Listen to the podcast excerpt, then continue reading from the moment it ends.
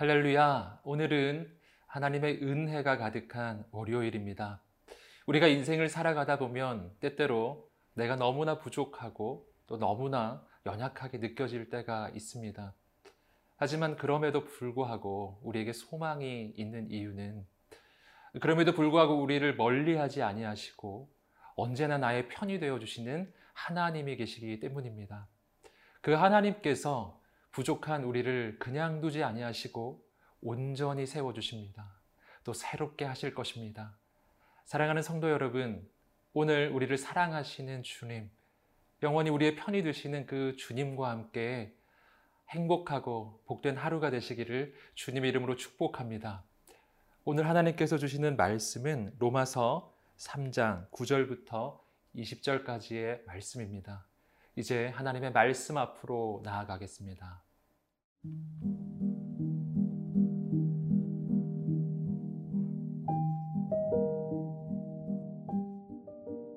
로마서 3장 9절에서 20절 말씀입니다.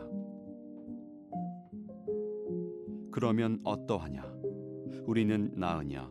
결코 아니라. 유대인이나 헬라인이나 다 죄 아래에 있다고 우리가 이미 선언하였느니라. 기록된 바 의인은 없나니 하나도 없으며 깨닫는 자도 없고 하나님을 찾는 자도 없고 다 치우쳐 함께 무익하게 되고 선을 행하는 자는 없나니 하나도 없도다. 그들의 목구멍은 열린 무덤이요 그 혀로는 속임을 일삼으며 그 입술에는 독사의 독이 있고 그 입에는 저주와 악독이 가득하고 그 발은 피 흘리는데 빠른지라.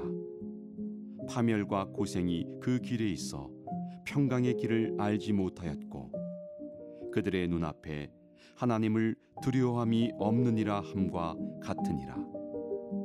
우리가 알거니와 무릇 율법이 말하는 바는 율법 아래에 있는 자들에게 말하는 것이니 이는 모든 입을 막고 온 세상으로 하나님의 심판 아래에 있게 하려 함이라 그러므로 율법의 행위로 그의 앞에 의롭다 하심을 얻을 육체가 없나니 율법으로는 죄를 깨달음이니라 앞선 본문에서 사도 바울은 이방인이나 유대인이나 다 죄인이라는 것을 말하였습니다. 그리고 오늘 본문에서는 한 발짝 더 나아가 한 가지 더 질문을 던집니다. 함께 9절 말씀입니다. 그러면 어떠하냐? 우리는 나으냐? 결코 아니라 유대인이나 헬라인이나 다 죄 아래 있다고 우리가 이미 선언하였느니라. 여기서 우리는 이 로마서를 쓰고 있는 사도 바울과 또 사도 바울의 일행 그리고 이 로마서를 받는 로마에 있는 모든 그리스도인들을 가리키는 것입니다. 이 질문에 대해서 사도 바울은 그렇지 않다라고 이야기하는 것입니다. 유대인이나 헬라인이나 더 나아가 우리 모두 다 하나님 앞에서는 죄인들이라고 하는 것이죠. 오늘 말씀 10절부터 12절까지 말씀 읽어보겠습니다. 기록된 바 의인은 없나니 하나도 없으며 깨닫는 자도 없고 하나님을 찾는 자도 없고 다 치우쳐 함께 무익하게 되고 선을 행하는 자는 없나니 하나도 없도다. 의인은 없나니 하나도 없다. 이것이 바로 사도 바울이 인간에 대해서 내리는 결론적인 선언입니다. 이방인도 또 유대인도 그리고 오늘 우리들도 모두 다 하나님 앞에서는 어쩔 수 없는 죄인들이라고 하는 것입니다. 그런데 여기서 우리 마음에 한 가지 의문이 생깁니다. 왜 성경은 모든 사람이 다 죄인이라고 이야기하는가 하는 것이죠. 우리 주위를 둘러보면 정말 착한 사람들이 있는데 또 법 없이도 살 사람들이 있는데 그런데 왜 모두 다 죄인이라고 하는 것입니까? 사실 이것은 예수님을 믿어야 구원을 얻게 된다고 우리가 이야기할 때 세상 사람들이 우리에게 많이 하는 질문입니다. 저 사람은 예수님 안 믿는 것만 빼고는 너무나 착한데 그래도 지옥에 간다는 것이냐? 라는 질문이죠. 여러분, 여기에 대해서 어떻게 대답하시겠습니까? 오늘 성경은 그럼에도 불구하고 우리는 모두 다 죄인이라고 하는 것입니다. 왜냐하면 하나님의 관점은 인간의 관점과 다르기 때문입니다. 인간은 그저 인간의 겉모습만 볼 뿐입니다. 하지만 하나님께서는 우리의 마음의 중심을 보시는 분이십니다. 어, 성경은 이야기합니다. 우리가 여자를 향해서 가늠하지 않아도 음욕만 품어도 이미 가늠한 것이라고 이야기하죠.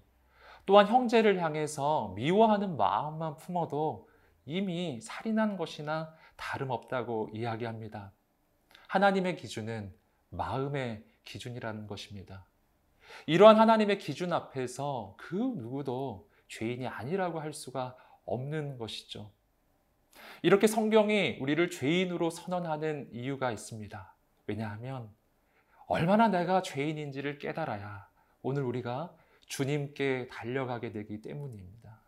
사랑하는 성도 여러분, 오늘 하나님 앞에서 내가 얼마나 죄인인 줄 깨닫고 오직 예수님만 의지하는 우리가 되시기를 주님의 이름으로 축복합니다.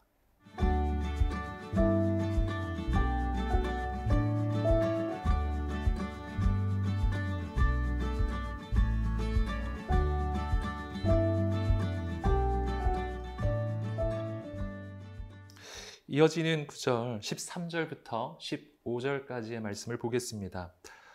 그들의 목구멍은 열린 무덤이요 그 혀로는 속임을 일삼으며 그 입술에는 독사의 독이 있고 그 입에는 저주와 악독이 가득하고 그 발은 피 흘리는데 빠른지라. 오늘 이어지는 이 말씀은 어, 죄인들의 구체적인 죄악의 모습을 보여주는 것입니다. 먼저 어, 13절과 그리고 14절의 말씀은 이 죄인들의 언어적인 죄악들을 보여주고요. 15절은 구체적인 행위로 무엇을 하는지를 보여주는 것입니다. 죄인들의 언어는 사람들을 죽이고 쓰러뜨리는 언어였습니다. 그리고 이 죄인들은 그 발걸음이 사람들을 피 흘리게 하는 발걸음이라고 하는 것이죠. 여기서 우리가 한 가지 생각해 볼 것은 성경에 나오는 하나님의 사람들은 그렇다면 어떠한가 하는 것입니다. 하나님의 사람들은 성경에서 등장할 때 언제나 사람들을 살리는 사람, 사람들을 회복시키는 사람으로 등장합니다.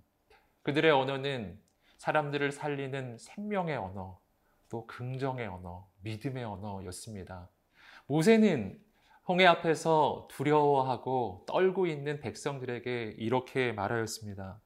너희는 두려워하지 말고 가만히 서서 여호와께서 오늘 너희를 위하여 행하시는 구원을 보라.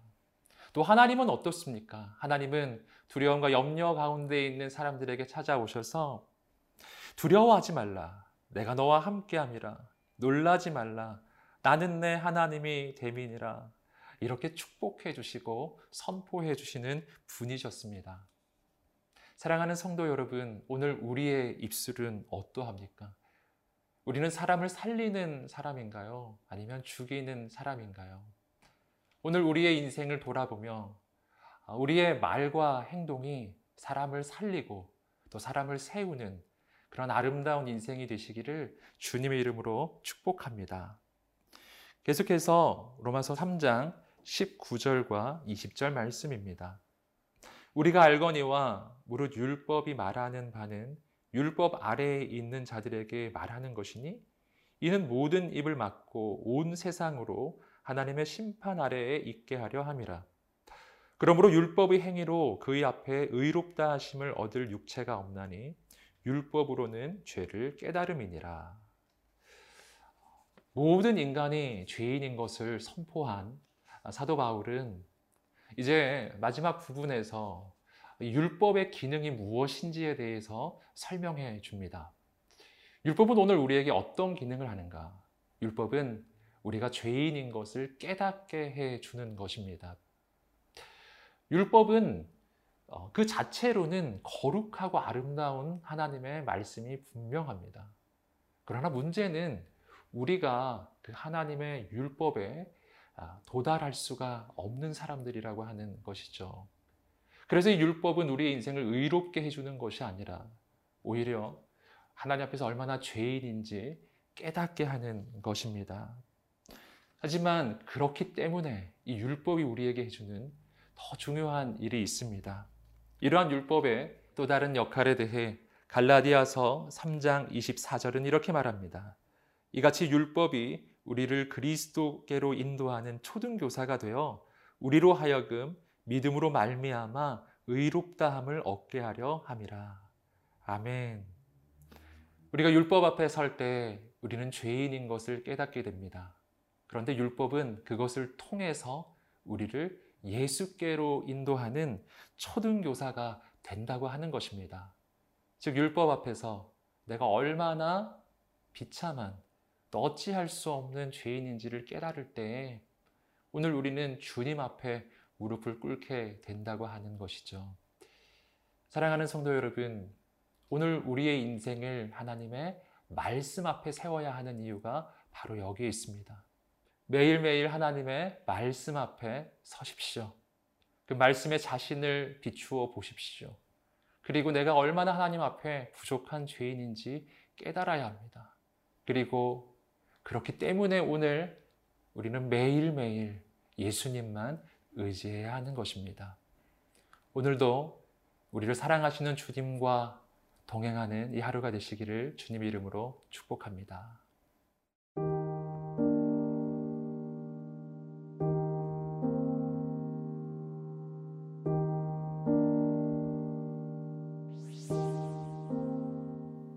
사랑하는 주님, 우리가 매일매일 하나님의 말씀의 기준 앞에 서게 하소서.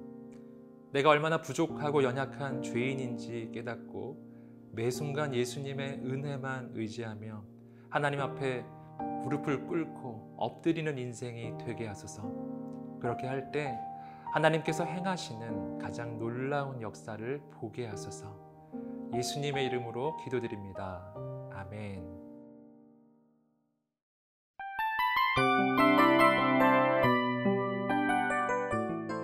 이 프로그램은 청취자 여러분의 소중한 후원으로 제작됩니다.